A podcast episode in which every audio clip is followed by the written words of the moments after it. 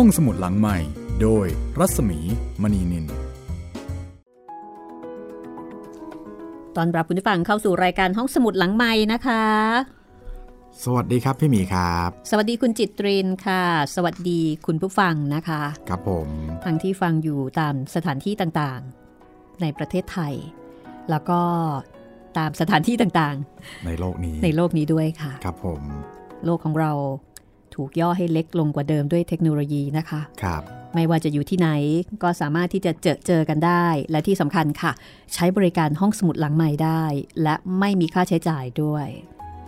เอ๊ะจริง ๆ ก็มีนะมีค่าอินเทอมีร์เน็ตค่าอินเทอร์เน็ตค่าไฟ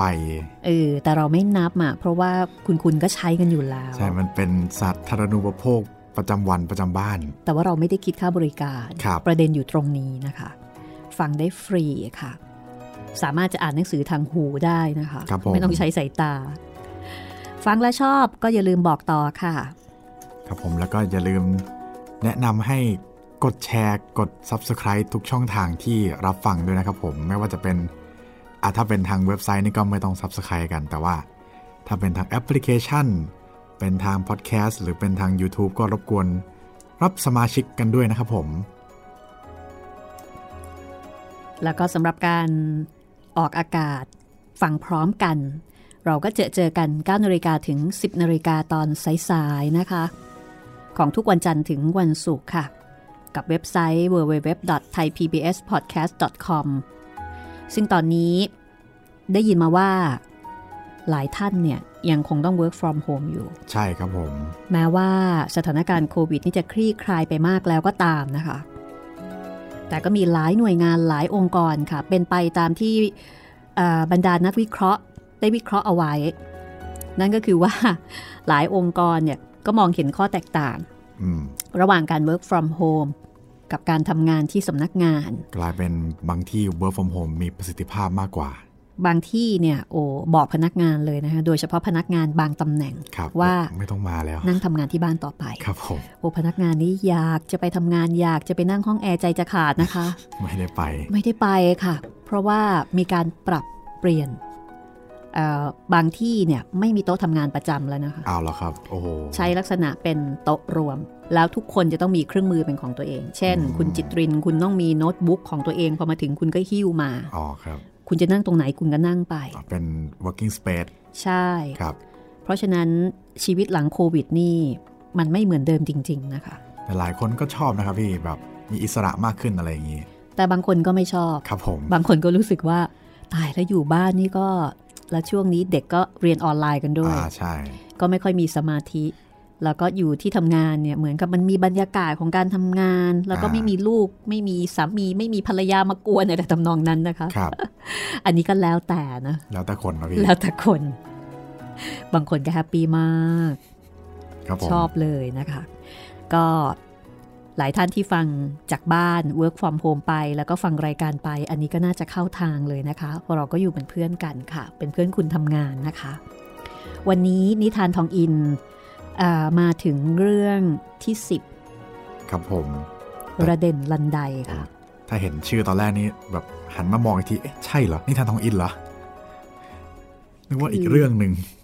คิดว่าเป็นเอ่อวรรณคดี ใช่ครับพี่ ระเด่นลันไดใช่ไหมระเด่นลันไดอ่าวันนี้นี่จะเป็นเรื่องที่ 10 นะคะ นิทานทองอินมีอยู่ด้วยกันทั้งหมดเนี่ย11เรื่อง ครับ ก็เท่ากับว่าเราเดินทางมากับนิทานทองอิน เกือบเกือบจะสุดท้ายปลายทางแล้วค่ะ ก็จะเป็นสองตอนสุดท้าย แต่ว่าเรื่องค่อนข้างยาวอยู่เหมือนกันนะคะ กับพฤติการของนายทองอินรัตนเนตร แล้วก็ในวัด ซึ่งเป็นหมอความแล้วก็เป็นคู่หูของนายทองอิน นายทองอินซึ่งเป็นนักสืบ แล้วก็เป็นคนที่มีสติปัญญาไหวพริบ แล้วก็เรื่องนี้เป็นพระราชนิพนธ์ค่ะ ของล้นเกล้ารัชกาลที่ 6 ในพระนามแฝงว่านายแก้วนายขวัญนะคะ เป็นประหัสนิยายหรือว่านิยายชุด ชุดแรกของประเทศไทย แล้วก็เป็นแนวสืบสวนสอบสวน ซึ่งได้รับกลิ่นอายอิทธิพล มาจากทางตะวันตก ซึ่งก็คือเชอร์ล็อกโฮมส์นะคะแต่ว่าเรื่องเนี่ยคือมีกลิ่นอายกลิ่นนมกลิ่นเนยนี่น้อยมาก อาจจะเป็นไม่ค่อยเหลือละใช่ครับ เรียกว่าอาจจะมีกลิ่นไทยๆกลิ่นเครื่องเทศเยอะหน่อย กลิ่นพริก กลิ่นน้ำพริก กลิ่นน้ำปลาอะไรอย่างนี้ไหมใช่ครับพี่อ่าโอ้แต่ตอนผมเห็นชื่อระเด่นรันไดครั้งแรกเนี่ย คือได้ยินชื่อวรรณคดีเรื่องนี้มานานแล้ว แต่ว่าไม่เคยอ่านไม่เคยอะไรสักครั้งหนึ่งแต่ได้ยินว่ามันเป็นคล้ายๆเอ่อวรรณคดีตลกเหรอครับพี่ ใช่ค่ะ มันเป็นคล้ายๆกับเป็นวรรณกรรม ล้อเลียนอืมล้อเลียน อ่า แต่ว่าจุดเด่นของระเด่นลันไดเนี่ย คืออารมณ์ขัน ครับ แล้วก็ลุกเล่นทางภาษา โอ้หายากนะครับเนี่ย คือ คือไม่ได้เป็นวรรณกรรมตามขนบ ครับ เป็นวรรณกรรมล้อเลียน แล้วก็ดังมากนะคะเอ่อใช้ภาษาที่สร้างสรรค์ แต่ขณะเดียวกัน ก็มีประเด็น หรือว่ามีเนื้อหาอยู่ลึกๆด้วย คือหมายถึงว่าถ้าจะอ่านเอาแบบตื้นๆเนี่ยก็ได้ก็ได้อืมแต่จริง ๆแล้วมันมีมิติที่ลึกกว่านั้น เรื่องนี้ก็น่าสนใจนะคะสำหรับระเด่นลันได คือระเด่นลันไดเนี่ยในยุคก่อนก็จะมีเอ่อชาว คือคนคนไทยเนี่ยจะมีคำเรียกชาวต่างชาติ แล้วก็จัดเอาไว้เป็น category หรือว่าเป็นกลุ่มครับ ถ้าตีตีเล็กเจ๊กเรียกเจ๊กจีนหรือว่าเจ๊กครับ ซึ่งบางทีก็ไม่ได้หมายถึงการดูถูก แต่ครับเหมือนกับเป็นคำเรียกครับ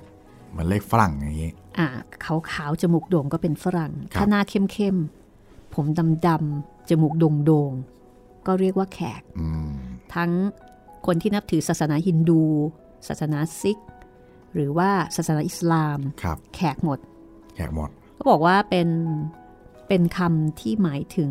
ผู้มาเยือนอาจจะเป็นเพราะว่าอ่ากลุ่มของทางแขกเนี่ยค่ะไม่ว่าจะเป็นแขกกลุ่มไหนก็ตามเนี่ยเป็นครับคนมาเยือนเราอืมเป็นชาวต่างชาติที่เหมือนกับเป็นผู้มาเยือนก็เลยครับเรียกว่าแขก อันนี้เท็จจริงอย่างไรก็เป็นข้อสันนิษฐานนะคะ แล้วระเด่นรันไดล่ะพี่ เกี่ยวกับแขกค่ะ อ๋อเกี่ยวกับ แขก ใช่ค่ะโอ้ตอนแรกผมนึกว่าแบบอืมอินโดหรือเปล่าเนี่ยมันชื่อดูไม่น่าไม่น่าคือแขกได้เป็นเหตุการณ์เกี่ยวกับเรื่องของแขกครับสองสองคนที่ทะเลาะกันอืมแล้วก็มีเรื่องกัน แขกลันไดแล้วก็แขกประดูนะคะอืมคือเรื่องนี้เนี่ยอย่างสมเด็จกรมพระยาดำรงราชานุภาพนะคะ ซึ่งท่านเป็นเอ่อนักคิดนักเขียน แล้วก็เคยเป็นเสนาบดีกระทรวงมหาดไทยครับเป็นมือขวาของรัชกาลที่5เนี่ยค่ะท่านก็บอกว่าหนังสือเรื่องระเด่นลันไดที่แท้นี่เป็นจดหมายเหตุอ้าวเหรอ ผู้แต่งประสงค์จะจุดให้ขบขันสมกับเรื่องที่จริง จึงแกล้งแต่งเป็นบทละครสำหรับอ่านกันเล่นอ๋อแต่ว่าจริง ๆแล้ว ไม่ได้ตั้งใจจะให้ใช้เป็นบทละคร อย่างที่ อย่างที่ออกมาเป็นแบบนั้นนะคะ คือเหมือนประมาณว่าถ้าเขียนตรงไปเดี๋ยวมันจะไม่ได้เขียนใช่ไหมพี่ อะไรเป็นงี้หรือเปล่า ใช่ค่ะ ก็เลยแบบเขียนลักษณะของการซ่อนครับแล้วก็เป็นวรรณกรรมล้อเลียนเรื่องอีเหนาอ๋อ นี่ไงนี่ไงอืมผมก็ว่าเคยได้ยินจากไหนมันต้องเกี่ยวกับอินโดสักอย่างหนึ่ง คืออีเหนาในยดังอยู่แล้วครับ เป็นที่รู้จักอยู่แล้ว ก็ล้อเลียน ล้อเลียนเรื่องที่กำลังดังอยู่ในตอนนั้นอ๋อแล้วก็เรียกชื่อตัวเอกว่าระเด็นลันไดอ๋อซึ่งเป็นการล้อเลียนแบบเปิดเผยเลยนะครัคะบสำหรับเรื่องระเด็นลันไดเนี่ยจริง ๆ พอเรามาเจอเรื่องนิทานทองอินที่เอ่ยถึงแหมก็นึกถึงเรื่องนี้ขึ้นมาทันทีนะคะ ใช่ครับ เอาเป็นว่าเรื่องนี้เดี๋ยวดิฉันติดเอาไว้ก่อนก็แล้วกัน ครับผม แล้วก็เดี๋ยวในโอกาสต่อไปนะคะ เราอาจจะมาคุยกันเกี่ยวกับเรื่องของระเด็นลันไดก็น่าสนุกดี ครับผมอ่าตอนนี้ติดเอาไว้ก่อนเพราะว่าไม่แน่ใจนะคะ เปิดอ่านเร็วๆเนี่ย เดี๋ยวอาจจะพลาดได้นะคะ เอาเป็นว่าวรรณกรรมเรื่องนี้ เป็นวรรณกรรมล้อเลียน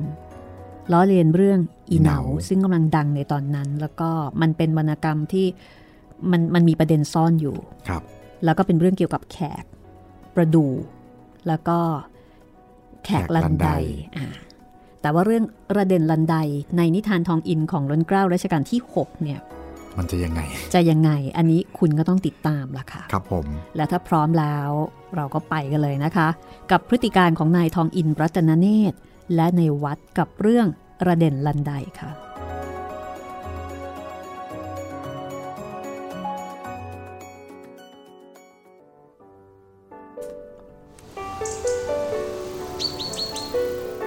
วันหนึ่ง ในวัดกับนายทองอิน นั่งคุยกันอยู่ที่เฉลียงบ้าน คือกำลังคุยกันอยู่ว่า ช่วงนั้นงานน้อยไม่ค่อยมีอะไรทำก็พอดี เห็นผู้หญิงคนหนึ่งแต่งตัวเรียบร้อย ท่าทางเป็นผู้ดี แล้วก็เป็นคนค่อนข้างเก๋ๆ เดินมาทางถนนหน้าบ้าน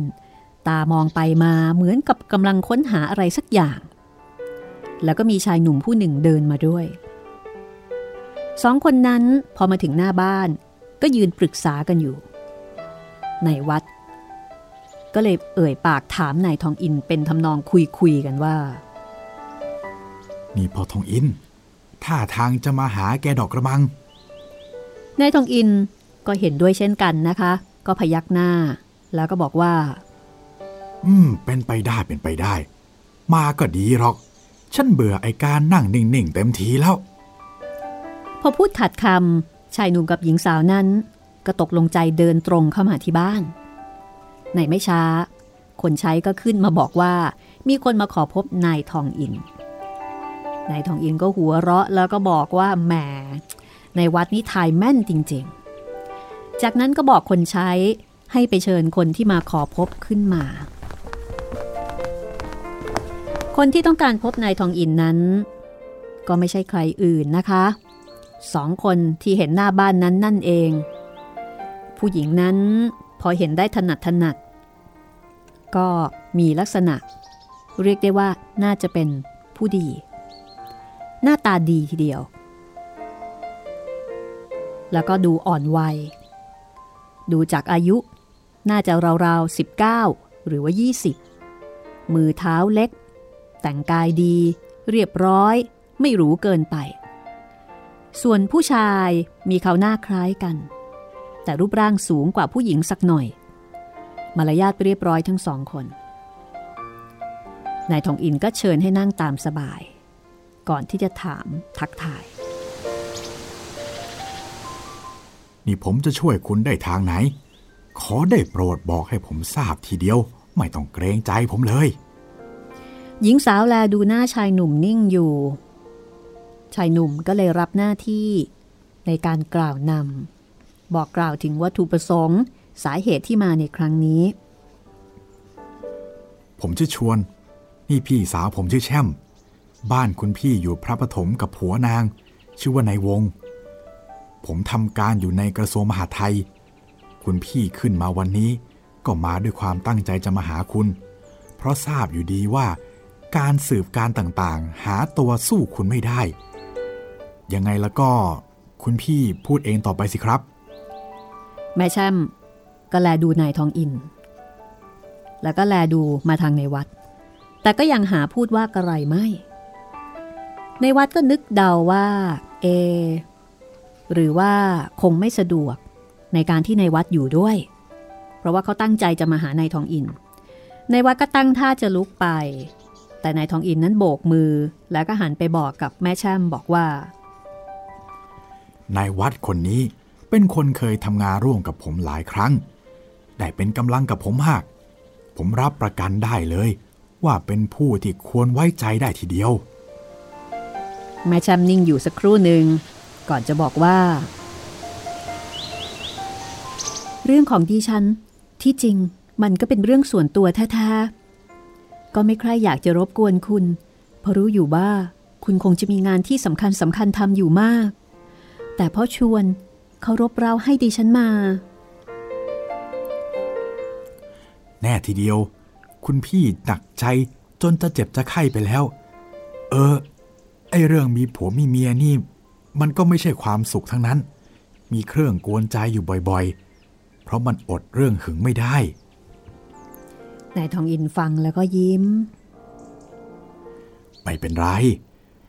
ถึงจะเรื่องเล็กน้อยเท่าไหร่ผมก็จะไม่นึกว่าเสียเวลาหรอก เป็นพระเดชพระคุณมากเชียวค่ะ ไม่ต้องขอบใจผมเลย ผมควรจะต้องขอบคุณคุณซิอีก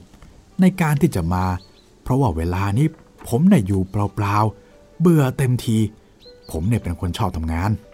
แม่แชมก็ยิ้มให้อีกครั้งหนึ่ง ในวัดก็นึกอยู่ในใจว่าแหมแม่แชมนี่ยิ้มสวยเหลือเกิน ถ้ายิ้มอย่างนั้นบ่อยๆ ก็ดูน่ายอมออกแรงให้ ถ้าจะช่วยให้เธอได้ความสบายใจ คือเป็นคนหน้าตาดี แค่เห็นรอยยิ้มนี่ก็ชื่นใจแล้ว จากนั้นในชวน ก็เป็นคนกล่าวต่อว่า คุณพี่ก็มัวแต่ยิ้มอยู่นั่นแหละ จะเล่าเรื่องก็ไม่เล่ามาเสียเวลาเปล่าๆ ไม่เป็นไรไม่เป็นไร เวลามีถมไป เมื่อคุณจะเล่าเรื่องเมื่อไรก็ได้ แม่แชมป์ก็นิ่งอยู่สักครู่หนึ่ง เหมือนกับจะตริตรองว่าเอ๊จะเล่าดีไม่เล่าดีหรือว่าจะเล่ายังไง จากนั้นก็เลยกล่าว เล่าเรื่องดังต่อไปนี้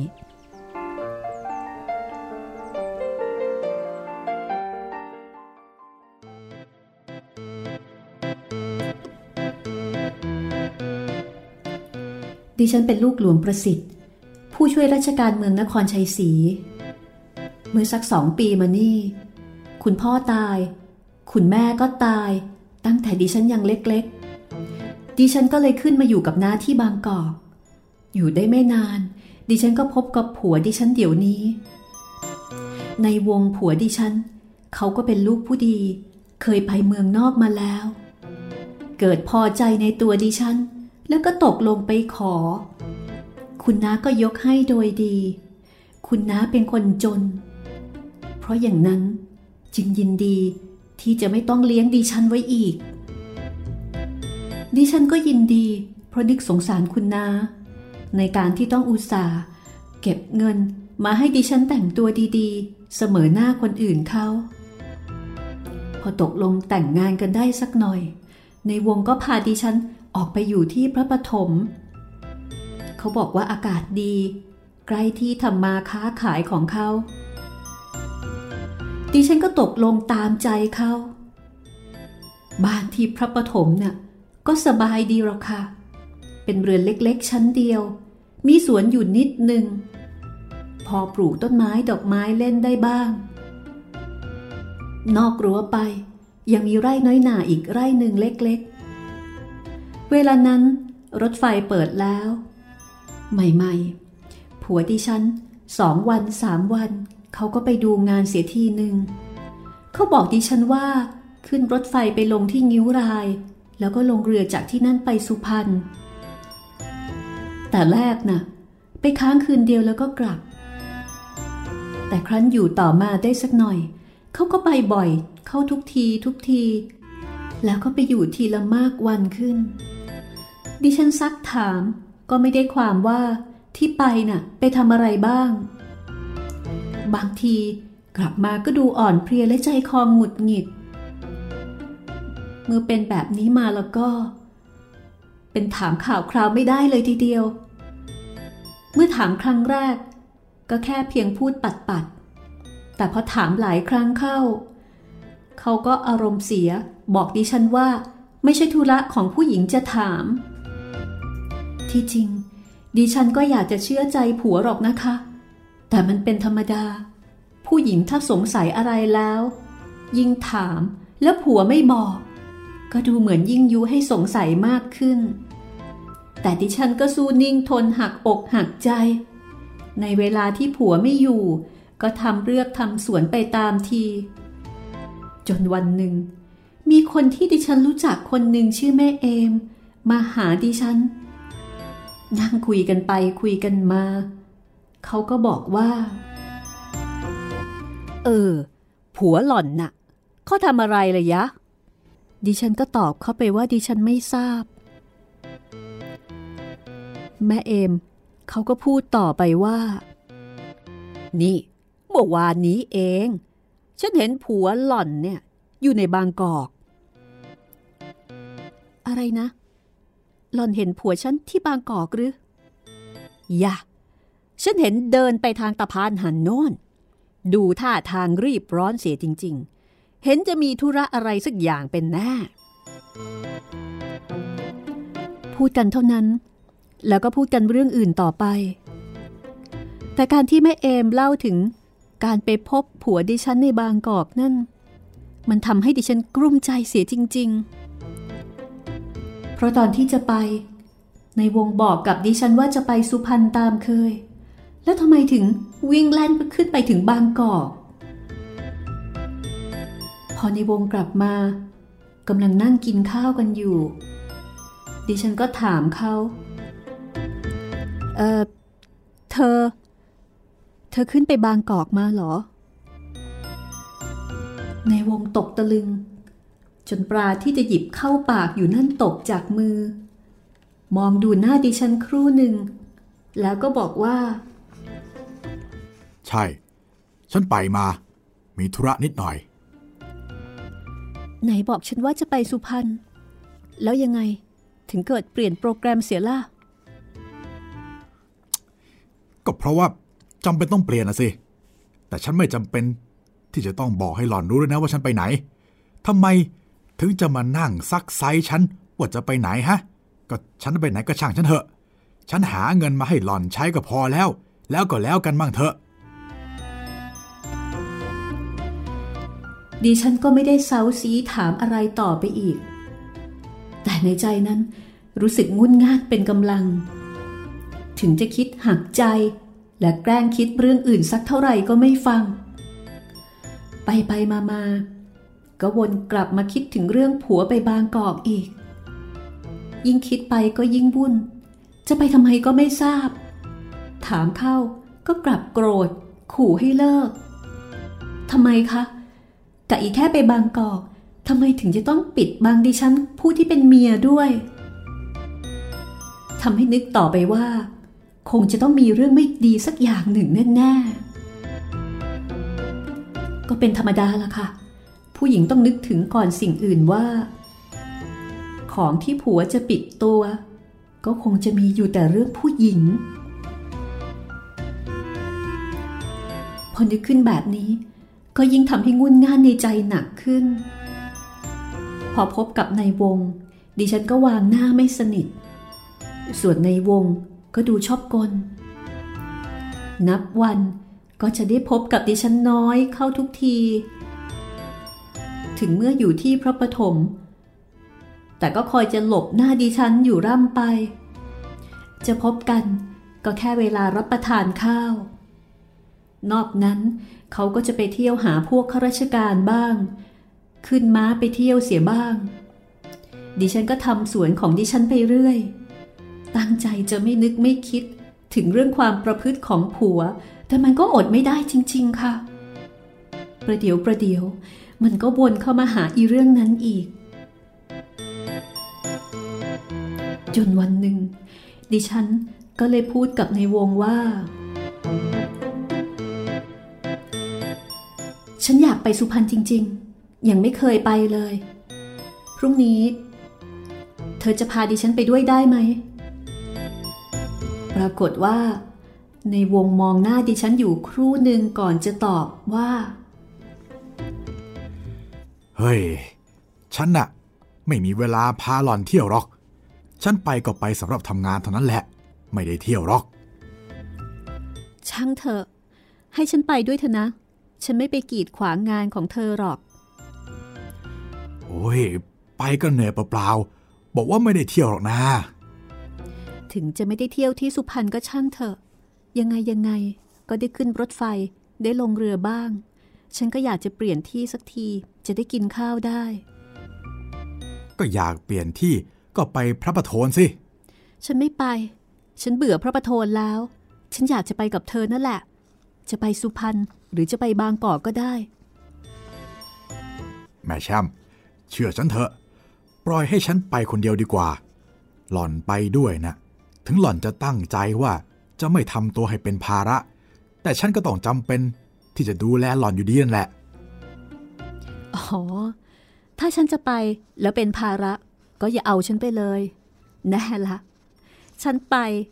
ก็คงจะไปขัดคอเธอนะสิ แม่แชมป์พูดอะไรอย่างนั้นฮะ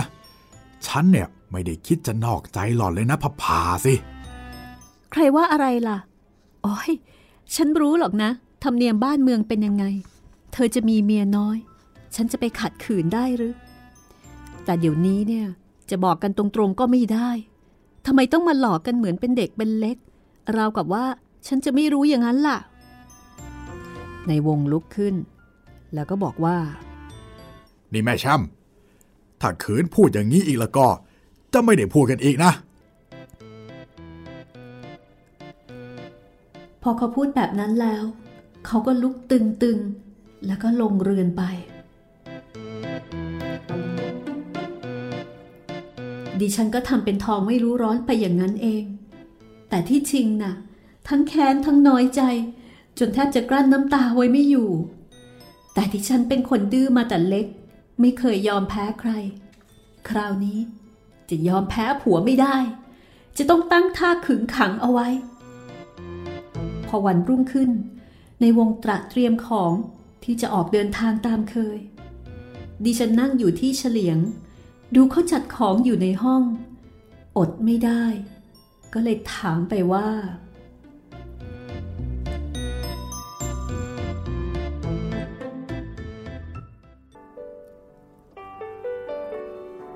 แม่ชามจะถามว่ากระไรนะคะ ดูเวลาแล้วเดี๋ยวขอพักสักครู่หนึ่งก่อนค่ะแหมประเด็นลันไดดูเหมือนว่ามันจะไม่ได้ออกไปทางอารมณ์ขันเลยนะคะเนี่ยดูมันยัง เดาไม่ถูกเลยมันจะระเด็ดรันไดยังไงเอนะพี่อมันก็ผัวเมียธรรมดา โอเคครับ เดี๋ยวคงต้องติดตามต่อไปว่ามันจะระเด็ดรันไดยังไง มีสองประเด็น ประเด็นหนึ่งก็คือเป็นประเด็นลันไดยังไงอืมประเด็นที่สองก็คือว่าในวงเนี่ยไปทำอะไรใช่ไหมไปทำอะไร จะเป็นอย่างที่แม่ช่ำคิดจริงหรือเปล่ารับล่อล่ออ่า จะมีกิ๊กมีผู้หญิงซ่อนเอาไว้จริงหรือไม่ๆครับ หรือว่าไปทำงานจริงใช่ๆก็มีสองประเด็นนะคะครับผมติดตามต่อช่วงหน้าค่ะ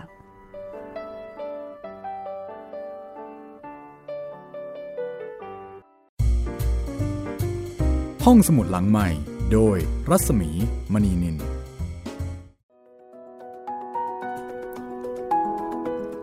มาถึงช่วงที่สองนะคะ ของห้องสมุดหลังใหม่กับเรื่อง ระเด็นลันได เรื่องที่ 10 ของนิทานทองอิน พระราชนิพนธ์ในรัชกาลที่ 6 กับนามปากกา หรือว่าพระนามแฝงว่านายแก้วนายขวัญนนะคะโอ้เรื่องนี้นี่ดิฉันคิดว่าบรรดาสาวๆทั้งหลายคงแบบ ฟังกันหูพึ่งเลยอะระทึกกระพี่ตายแล้วเหมือนเรื่องของฉันเลย ไม่ต้องสาวๆก็ได้หนุ่มๆก็แหมมีมีเขาเรียกว่าความเกี่ยวดองเล็กน้อยกับเรื่องนี้ หนุ่มๆก็แบบหุยพูดเหมือนเราเลยว่ะเออ เวลาที่เราจะซุกๆแบบเนี้ย เราก็พูดประมาณนี้แหละ เราต้องทำโมโหไว้ก่อน ต้องตีตีตีลูกโมโห ตีลูกโมโห เบี่ยงประเด็นครับเอ้ยแต่ว่าบางทีอาจจะเป็นสลับกันก็ได้นะพี่ ผู้ชายอาจจะเป็น ฝ่ายที่ต้องถามผู้หญิงว่าไปไหนไปทำอะไร เออน้อยเอาน้อยใช่ใช่น้อย ส่วนใหญ่อันเนี้ยเยอะ แต่ก็ใช่มีครับมีบ้างกับกับบางคู่ใช่ครับ ที่จะเป็นฝ่ายผู้หญิงเล่นบทนี้ใช่ แล้วผู้ชายก็จะเป็นบทแบบเงาเงาๆว่าทำไมกันทำไมต้องปิดปิดบังกันด้วยแค่นี้ไม่บอกไม่ได้ เออ ก็นะ แต่ว่าเรื่องแบบเนี้ยมันก็จะทรมานใจคนคนถามครับเพราะไม่รู้ว่า ตกลงเธอไปทำอะไรกันแน่ ใช่ แล้วทำไมเรื่องแค่เนี้ย ถามแล้วทำไมต้องปึงปังด้วย อืม ถ้าไม่มีอะไรก็บอกสิ เออโมโหทำไม ใช่ แล้วก็จะประมาณเนี้ย ถ้าพูดกันอีก ก็อย่าพูดกันอีกต่อไปเลย โคตรละครไทย ละครมากเลย ครับ ชีวิตจริงยิ่งกว่าละครนะคะ ครับ เดี๋ยวมาฟังกันต่อนะคะว่าเอ่อเรื่องนี้เนี่ยมันจะยังไงนี่นับว่าเป็นครั้งแรกนะ ที่นายทองอินเนี่ยจะต้องมาสืบเรื่องผัวผัวเมียเมียใช่ไหมอืมใช่เพราะว่าพี่ทุกครั้งจะเป็นเรื่องบ้านเรื่องเมืองฆาตกรรมฆาตกรรมอะไรที่มันแบบหนักๆอะ่ะเป็นครับคดีความ hardcore อะแต่ว่าเรื่องเนี้ยเรื่องแรกเลยนะ แต่ก็ยังไม่รู้นะพี่ลงท้ายอาจจะมีใครเสียชีวิตหรือเปล่าก็ไม่แน่รู้นะใช่ครับ คุณผู้ฟังคะห้องสมุดหลังใหม่ก็มีเรื่องราวหลากหลาย มาเล่ามาอ่านให้คุณได้ฟังกันนะคะ คุณผู้ฟังที่ติดตามมาถ้าเกิดว่าคุณฟังแล้วคุณชอบ บอกต่อนี่ได้บุญเลยนะคะ ครับผมโอ้โหได้บุญเลยครับบพี่อ้าวใช่ บอกผู้สูงอายุ บอกผู้พิการทางสายตา หรือว่าคนที่มีปัญหาในการอ่านอ่าก็สามารถที่จะฟังรายการเพลินๆนะคะ ให้ผ่านให้เวลาผ่านไปอย่างมีความสุขแล้วก็ได้รับฟังหลากหลายเรื่องราวที่บางทีอาจจะหาหนังสืออ่านไม่ได้ หรือว่าไม่สะดวกที่จะอ่านเอง และตอนนี้เนี่ยเราก็มีหลายแพ ลตฟอร์ม หรือว่าหลายช่องทางนะคะที่คุณสามารถที่จะเข้ามาใช้บริการได้คือพยายามจัดให้หลายรูปแบบหลายช่องทาง คือมันต้องได้สักทางหนึ่งละที่คุณสามารถจะใช้บริการห้องสมุดได้นะคะ ใช่ครับผม ตอนนี้มี 4 ช่องทางหลักเลยนะครับ ทางเว็บไซต์ thaipbspodcast.com แอปพลิเคชัน Thai PBS Podcast YouTube Channel Thai PBS Podcast แล้วก็แอปพลิเคชันแอปพลิเคชัน Podcast ครับ พิมพ์คำว่าห้องสมุดหลังไมค์ได้เลย ไม่ว่าจะเป็น SoundCloud Spotify Google Podcast Apple Podcast นี่เราพยายามหามาให้ทุกแพลตฟอร์มเลยครับผม อืม ค่ะ ก็ถ้าเกิดว่ามีมีข้อคิดเห็นหรือว่ามีปัญหาอะไรในการใช้งาน จะมีข้อติดขัดในแอปพลิเคชันในส่วนไหนยังไงนะคะ หรือว่ามีคำแนะนำ มีเรื่องใหม่ ๆ ที่อยากฟัง เสนอมาได้เลยค่ะ ครับผม ถ้าเป็นทาง YouTube ก็คอมเมนต์ไว้ใต้คลิปได้เลยนะครับ แล้วก็ถ้าเป็นทางช่องทางอื่นก็คอมเมนต์มาได้ที่เว็บไซต์ไทยเอ้ยไม่ใช่เว็บไซต์สิ เป็นแฟนเพจ Facebook ไทย PBS Podcast นะครับ ค่ะ หรือว่าจะมาที่เพจรัศมีมณีนินก็ได้นะคะ ครับผม ส่งมาได้เลย โอ้เพราะพี่หมีพูดเรื่องเอ่อมีปัญหาอะไรแล้ว ช่วงนี้มีเอ่อ มีอีเมลครับพี่ค่ะส่งมามีปัญหาการใช้งานเว็บไซต์เล็กน้อยครับ คือเหมือนมีคนบ่นมาเยอะว่า เออมันมันต้องยังไงมันต้องหารายการยังไงอืมเดี๋ยวผมจะขออธิบายนิดนึงนะครับอืมจะได้หารายการกันง่ายเอาเลยๆคือว่าพอเข้ามาในเว็บไซต์ใช่ไหมครับค่ะก็ยังไงรบกวนให้ลงทะเบียนเข้าระบบก่อนนิดนึง ไม่ยากเลยจะเชื่อมกับเฟซบุ๊กก็ได้ หรือว่าจะสมัครผ่านอีเมลก็ได้ครับผม หรือว่าถ้าไม่ลงทะเบียนก็ได้ครับผมเราเปิดเป็นพับบิกอยู่แล้ว แต่ถ้าเปิดลงทะเบียนก็จะสามารถฟังรายการ Exclusive รายการอื่นได้อ๋อครับผมะแล้วก็อะส่วนถ้าเป็นส่วนของรายการเลยนะครับ ก็คือเข้ามาแล้วก็เข้าทางเอ่อหัวข้อพอดแคสต์นะครับ แล้วก็เข้าไปที่รายการ แล้วก็จะมีรายการห้องสมุดหลังไม้คลิกเข้าไปเลยครับ รายการมันจะเรียงตามเรื่องเรียงตามเล่มเรียงตามวันที่ไว้ให้เรียบร้อยแล้วครับผม สะดวกสบายง่ายมากครับ ถ้าค่ะค้นหาทางหน้าหลักเนี่ยอาจจะปนกับรายการอื่นอาจจะหายากหน่อย อะไรประมาณนี้ครับผม อืม อันนี้ถ้ามีข้อขัดข้องอะไรก็เขียนมาคุยมาทักถามกันได้นะคะ ครับค่ะสำหรับเรื่องระเด่นลันไดก็เป็นเรื่องที่ 10 ของนิทานทองอินนะคะ ก็เป็นเรื่องที่มีคุณผู้ฟังเนี่ยแนะนำมา ก็แนะนำกันเข้ามาได้นะคะครับใกล้จบละ อะทีนี้ไปลุ้นกันต่อเลยคุณจิตเรนครับผม ว่าตกลงแล้วนี่ ยังไงกันเนี่ยสองคนนี่นะคะ แม่แช่มกับในวงนะคะแม่แช่มกับในวง เดี๋ยวนี้มีผู้หญิงชื่อแช่มไหมโอ้ยเป็นชื่อที่เหมือนกับจะศูนย์ไปเลยนะศูนย์พันไปเลยอะใช่ครับพี่ใช่ไหมใช่พอแม่แช่มนี่เราจะนึกถึงคนแก่ทันทีเลย ใช่รู้ฟังเลยดูเหมือนคนแก่ ถ้าพูดยายเนี่ยโอเคนะยายแช่มอะไรเงี้ยครับชื่อมันดูแก่มากเลยแต่ในที่นี้คือเป็นชื่อปกติสมัยก่อนคือ แม่แช่มแม่แช่มนี่ยี่สิบนะคะครับสิบเก้ายี่สิบอายุยังไม่มากเลย ผมผมก็นึกว่าไม่ออกเหมือนกันว่ายุคนี้ต้องเป็นชื่อแบบไหน ชื่อที่อ่านไม่ค่อยออกครับผมสรันเยอะๆสรันสรันนิตพาดาเอ่อถอนอะไรแบบ คือต้องประชุมกันอ่านอะครับ แล้วก็มีตัวแบบอะสมมติเป็นสอสะกดเนี่ยต้องเป็นสอสลาสอฤาษี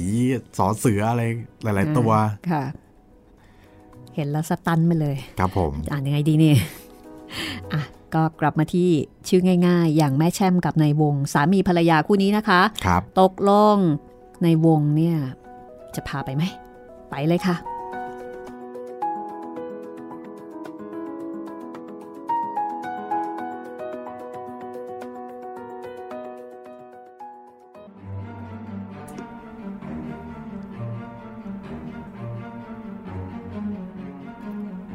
แม่แช่มถามไปว่า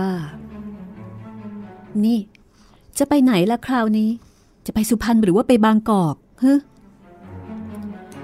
ในวงวางของที่กำลังถืออยู่ เดินออกมา แล้วก็นั่งลงข้างดิฉัน แล้วเขาก็บอกว่าโธ่แม่แช่มฉันขอทีเถอะนะ อย่าสงสัยฉันแบบไม่มีมูลเลย ฉันสาบานเจ็ดวัดเจ็ดวาทีเดียว ว่าฉันไม่ได้ไปเกี่ยวข้องกับผู้หญิงอะไรเลย ฉันรักอยู่แต่หล่อนคนเดียวแหละ หล่อนนึกหรือว่า ฉันพอใจในการที่จะต้องไปจากหล่อนอย่างนี้นะฮะ แต่มันเป็นการจำเป็นจริง ๆ ถ้าฉันไม่ไปทำงาน ก็คงต้องอดตายกันทั้งสองคนแน่ ๆ เลย ก็ใครจะไปห้ามไปห่วง ไม่ให้เธอทำงานเล่าเดี๋ยวนี้ที่ฉันไม่พอใจน่ะ ฉันไม่พอใจตรงที่เธอไม่บอกฉัน ว่าเธอทำงานอะไร เธอไม่ยอมบอกฉันตรงๆ เธอปิดนั่นปิดนี่ จนฉันจะไปไหน ก็ไม่บอกกันตรงๆ แล้วจะให้ฉันนั่งนิ่งอยู่ยังไงได้ ฉันไม่ใช่ตัวแมงอะไรนี่ ฉันก็เป็นคนเหมือนกันนะ ควรจะบอกให้รู้เหนือใต้กันบ้างสิในวงก็จับมือดิฉันไปลูบๆ แล้วก็บอกว่า นี่แม่แชมป์ที่ฉันไม่บอกนะ ก็เพราะว่าไม่อยากจะให้หลอนร้อนใจในเรื่องอันใช่เหตุ ถ้าหลอนจะมามัววุ่นอยู่ในการงานที่ฉันทำเนี่ย ที่ไหนเลยจะมีเวลานึกถึงการเย่าเรือน คนเราต่างคนต่างมีหน้าที่ต่างๆกัน ฉันก็มีหน้าที่ทำงานหาเงินมาให้หลอน หลอนก็มีหน้าที่ใช้เงินที่ฉันหามาให้ให้เป็นประโยชน์มากที่สุด อย่างนี้สิ เขาถึงเรียกว่า แบ่งน้ำหนักงานกัน ก็ถ้าอย่างนั้น คิดอ่านไปอยู่ให้ใกล้ ๆ ที่เธอทำงานไม่ดีกว่าหรือยังไง จะได้ไม่ต้องเปลืองเวลาแล้วก็เปลืองเงินในการเดินทางไปมาแบบนี้ ฉันได้ตริตรองรอบคอบแล้ว การที่จะไปอยู่สุพรรณน่ะใกล้ที่ทำงานฉันจริง แต่เขาว่าที่นั่นไข้ชุมนัก ฉันก็กลัวไม่อยากจะให้รอนนะเจ็บไข้ลง อีกอย่างหนึ่งนะ ถ้าอยู่สุพรรณ มันไกลบางกอกนัก ก็อย่างนั้นเราไปอยู่ในบางกอกไม่ดีกว่าหรือ พอดิฉันพูดไปแบบนี้ ดูหน้าในวง ซีดเผือดลงไปทีเดียว แล้วเขาก็รีบตอบกลับมาว่า โอ้ยยิ่งร้ายใหญ่ค่ากินค่าอยู่ก็แพง แล้วก็ไกลสุพรรณอีก นี่แม่แชมเชื่อฉันเถอะ ฉันได้นึกตลอดแล้ว ถึงได้เลือกพระปฐมนี่แหละ พูดกันเท่านี้ แล้วก็เลิกกัน วันรุ่งขึ้น เป็นวันที่นายวงจะไป ดิฉันก็แอบไปส่งโทรเลข ถึงพ่อชวนน้องชายดิฉันคนนี้ล่ะค่ะ กะให้คอยดูที่บางกอกว่าในวงจะไปบางกอกหรือเปล่า พอรุ่งขึ้น ในวงก็ขึ้นรถไฟเวลาเช้าไป บอกว่าจะไปลงที่นิ้วรายตามเคย วันนั้น ดิฉันก็ใจเต้น คอยฟังข่าวอยู่ทั้งวัน จนแทบจะทำอะไรไม่ได้ ใครเดินผ่านไปมา ก็ให้นึกว่าเป็นคนเดินโทรเลขร่ำไป ดิฉันคอยแต่ถามถึงโทรเลข จนพวกเบาๆมันคงนึกว่าดิฉันเป็นบ้าไปแล้ว แต่วันนั้นก็คอยเก้อค่ะ คอยจนเย็นก็ไม่มีโทรเลขมาถึงดิฉัน จนเมื่อรุ่งเช้า จึงมีโทรเลขมา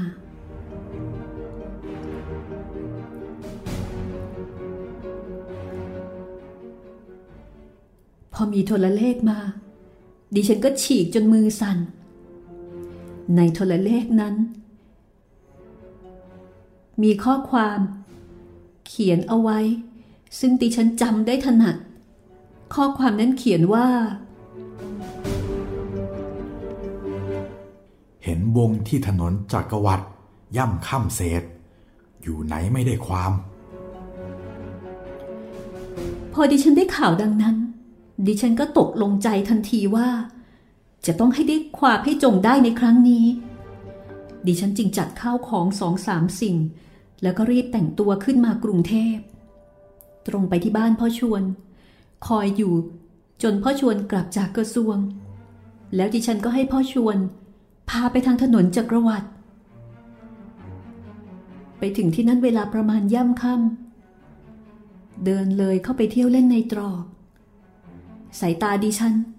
ก็ดูควานไปอย่างนั้นเอง แต่บังเอิญ ดิฉันก็หันไปเห็นหมวกสารปานามาเข้าใบหนึ่ง ซึ่งดิฉันจำรูปพันธ์สันฐานได้ถนัดทีเดียวว่า เป็นหมวกของผัวดิฉันเอง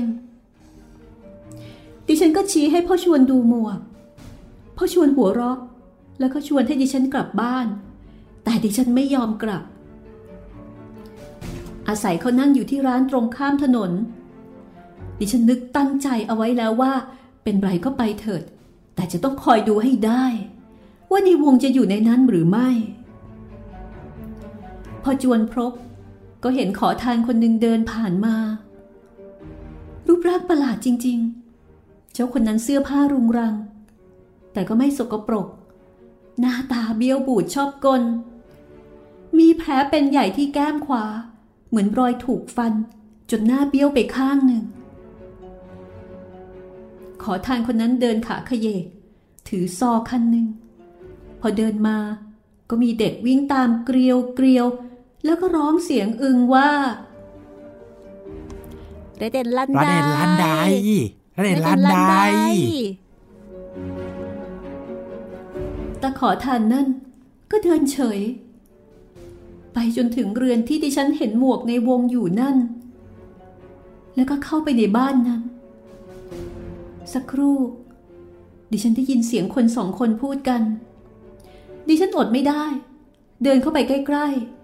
ๆ ดิฉันจำได้ว่า เสียงหนึ่งนั้นเป็นเสียงผัวดิฉันเอง แต่อีกเสียงหนึ่ง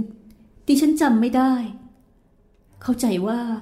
คงจะเป็นเสียงเจ้าระเด่นลันไดดิฉันกำลังถามพ่อชวนอยู่ว่า ในวงกับขอทาน จะเกี่ยวข้องกันได้ยังไง และยังปรึกษากันอยู่ พอดีผัวดิฉัน ก็ออกมาจากประตูบ้านนั้น พอผัวดิฉันแลเห็นดิฉันเข้า ก็ทำหน้าเหมือนกับเห็นปีศาจเขาถอยหลังกราบ ปากอ้าตาตะลึงอยู่ครู่หนึ่ง แล้วก็หุบปาก ตาขึงหน้าแดง ตั้งแต่เกิดมายังไม่เคยเห็นหน้าผัวดิฉันเป็นอย่างนี้เลย ดิฉันเองก็หน้าซีดเผือดลงไปทันทีเหมือนกัน ตัวก็ชวนจะสั่นเอาด้วย เรานิ่งกันอยู่อย่างนี้ครู่หนึ่ง แล้วผัวดิฉันก็ถามว่า นี่แม่ช่ำมาทำไมเนี่ย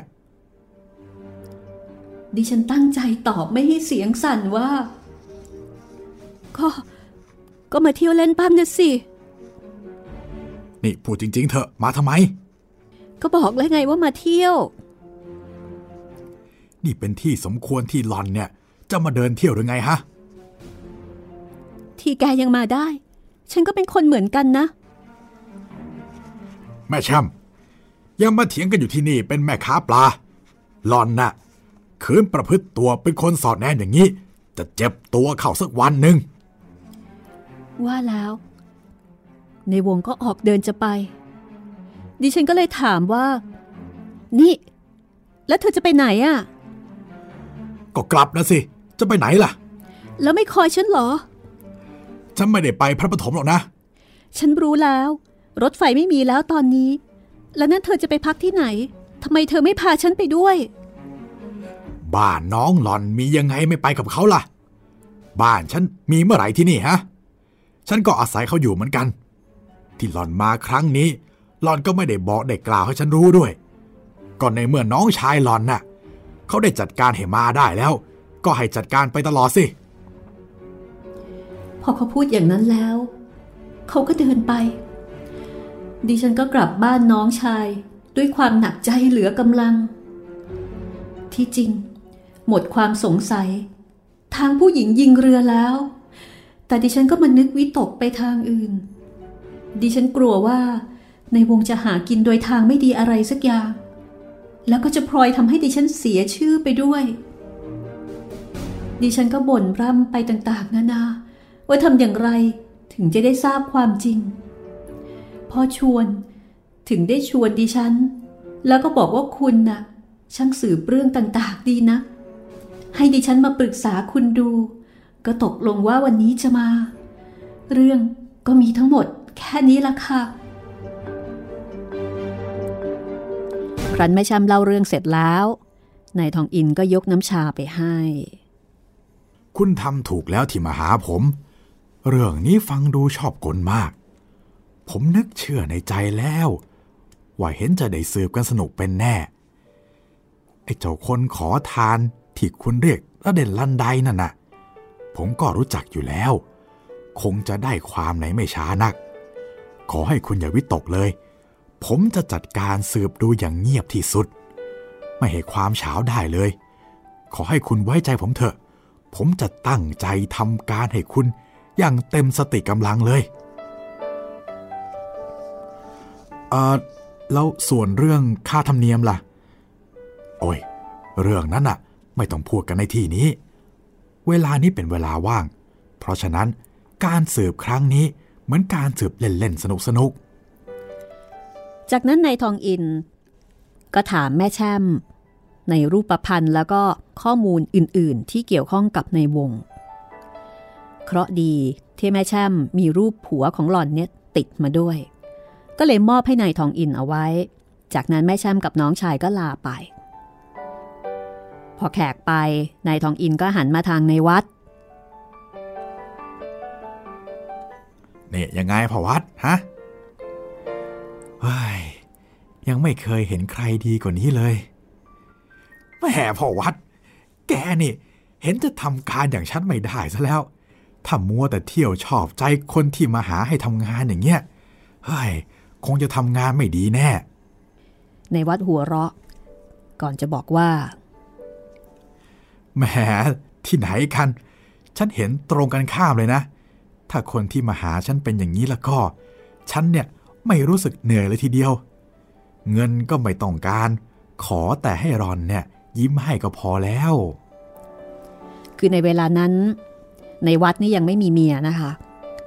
ก็รู้สึกว่าแหม แม่แชมนี่สวยถูกใจ ปิ๊งเลย นายทองอินก็รู้อยู่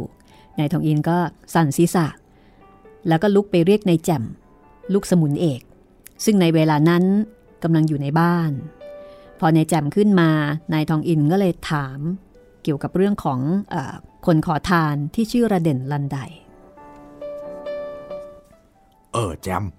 เจ้ารู้จักขอทานคนที่เรียกกันว่า ระเด่นลันไดไหมอ๋อ รู้จักขอรับ ชื่อจริงเขาชื่อพูน แล้วบ้านอยู่ที่ไหนรู้ไหมเออไม่ทราบขอรับ คิดอ่านหาวิธีไปสืบมาให้ได้ความได้ไหม ได้ขอรับ เออดี เร็วๆนะ ได้ก่อนเที่ยงขอรับ เออดีละ แล้วก็นี่นะ ถ้าจะถามอะไรเรื่องตาคนนี้อีก อย่าให้ติดนะ ไม่ติดเลยขอรับ เออ ไปเถอะไปเถอะ จากนั้นนายแจ่มก็ลาไปนายแจ่มคนนี้ก็สมควรจะเป็นลูกสมุนเอกของนายทองอิน รู้ใจนายทองอินไม่มีใครสู้ แม้กระทั่งตัวในวัดเองที่เป็นเพื่อนสนิท แล้วก็อยู่กับนายทองอินมาเสมอ ก็ยังเหมือนกับยังไม่รู้ใจนายทองอินได้ดีเท่ากับนายแจ่ม พอนแจ่มไปแล้วนายทองอินก็ลงนั่งเข้าฌานตามธรรมเนียม นั่งเข้าฌานก็หมายถึงว่า เวลาที่นายทองอินมีเรื่องอะไรที่จะต้องทำเนี่ยนายทองอินจะต้องนั่งนิ่ง ไม่พูดกับใคร ไม่กระดิกกระเดี้ยแล้วก็อธิบายว่าการที่ทำแบบนั้นเป็นวิธีพักสมอง เหมือนปิดกองบัญชาการของร่างกายเสียทีหนึ่ง พอจะได้มีกำลังทำงานแข็งๆต่อไป ในวัดก็ทราบนิสัยนายทองอินอยู่ ก็เลยไม่กวน แต่ว่า หนีไปนั่งให้ห่าง แล้วก็อ่านหนังสือเล่น พอได้เวลาสักห้าโมงครึ่ง ประมาณ 11โมงครึ่งเกือบเกือบจะเที่ยงนายแจ่มก็กลับมาพอกลับมาก็ตรงไปที่นายทองอิน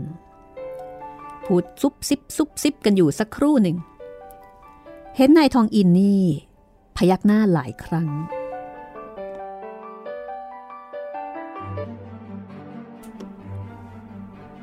แล้วก็ดูมีทีท่า พออกพอใจ กับข้อมูลที่ได้รับ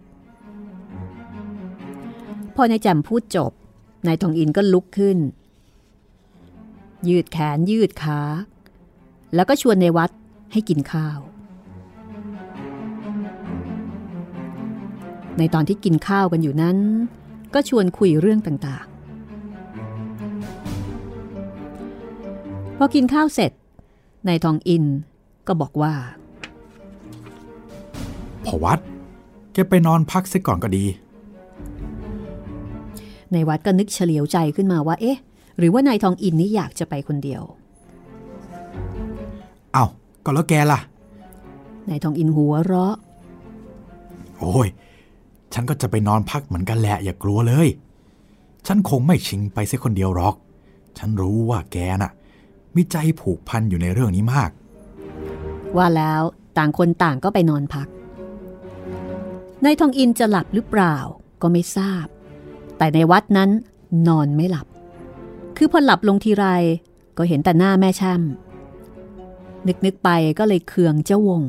ว่าอะไร มีภรรยาดีแบบนี้ยังไม่ไว้ใจ การที่ไม่ไว้ใจภรรยาเช่นนี้ ก็ไม่สมควรที่จะมีภรรยาดีๆ อย่างแม่แช่ม ควรจะมีหญิงโง่ๆเถื่อนๆ ในวัดก็นึกอะไรต่ออะไรไปอีก จนเวลาบ่ายประมาณสักสามโมงเศษนายทองอินก็มาเรียกในวัด แล้วก็พากันขึ้นรถไป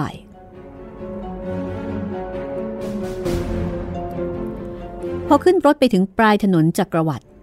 ก็ลงจากรถ เดินต่อไปไม่กี่มากน้อย เจอเจ้าขอทานประเด็นลันไดนั่งอยู่ที่ริมถนน คนล้อมกันแน่น เจ้านั่นกำลังร้องเพลง เล่านิทาน แล้วก็แสดงวิชาต่าง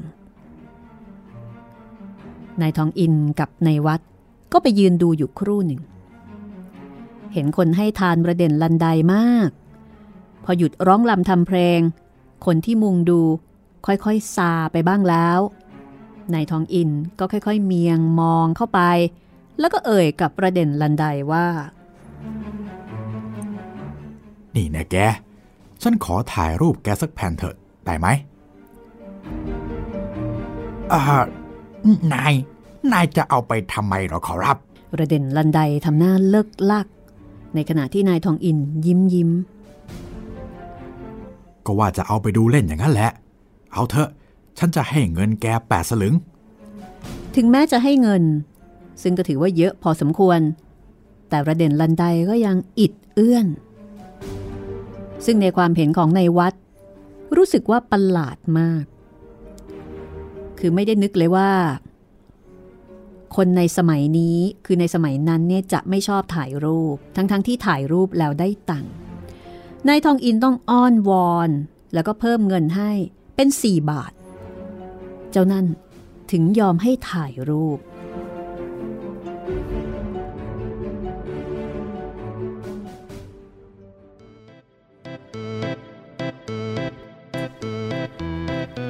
จบเอาไว้แค่นี้ก่อนกันละกันนะคะ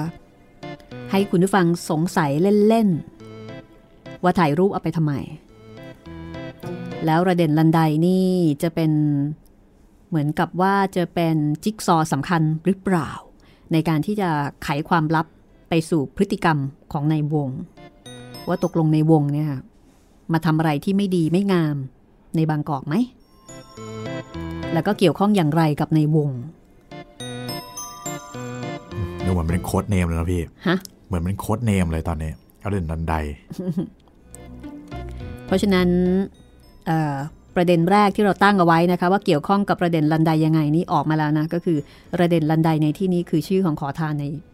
ในตอนนั้น ครับผม แต่ประเด็นที่สองคือในวงมาทำอะไร ยังไม่รู้ อันนี้ยังไม่รู้นะคะ ครับ ก็ต้องติดตามกันต่อไปกับเรื่องระเด่นลันไดเรื่องที่ 10 ชุดที่2ของนิทานทองอินนะคะพฤติการนายทองอินรัตนเนตร นักสืบสยาม ซึ่งเป็นพระราชนิพนธ์ของลนเกล้ารัชกาลที่ 6 ในพระนามแฝงในแก้วในขวัญค่ะ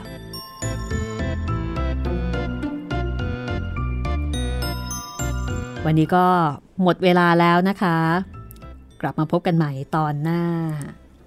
มาลุ้นกันตอนสุดท้าย ครับผม ว่าตกลงแล้วนี่มันยังไงกันนี่ ยังไม่ค่อยมีอะไรกระจ่างเลยนะพี่ นะ ใช่เออตอนหน้าน่าจะเคลียร์ทุกอย่าง แน่นอนค่ะ ครับผม ถ้าเช่นนั้นก็พบกันใหม่ตอนหน้านะคะ สวัสดีครับ สวัสดีค่ะ ห้องสมุดหลังใหม่ โดยรัศมีมณีนิน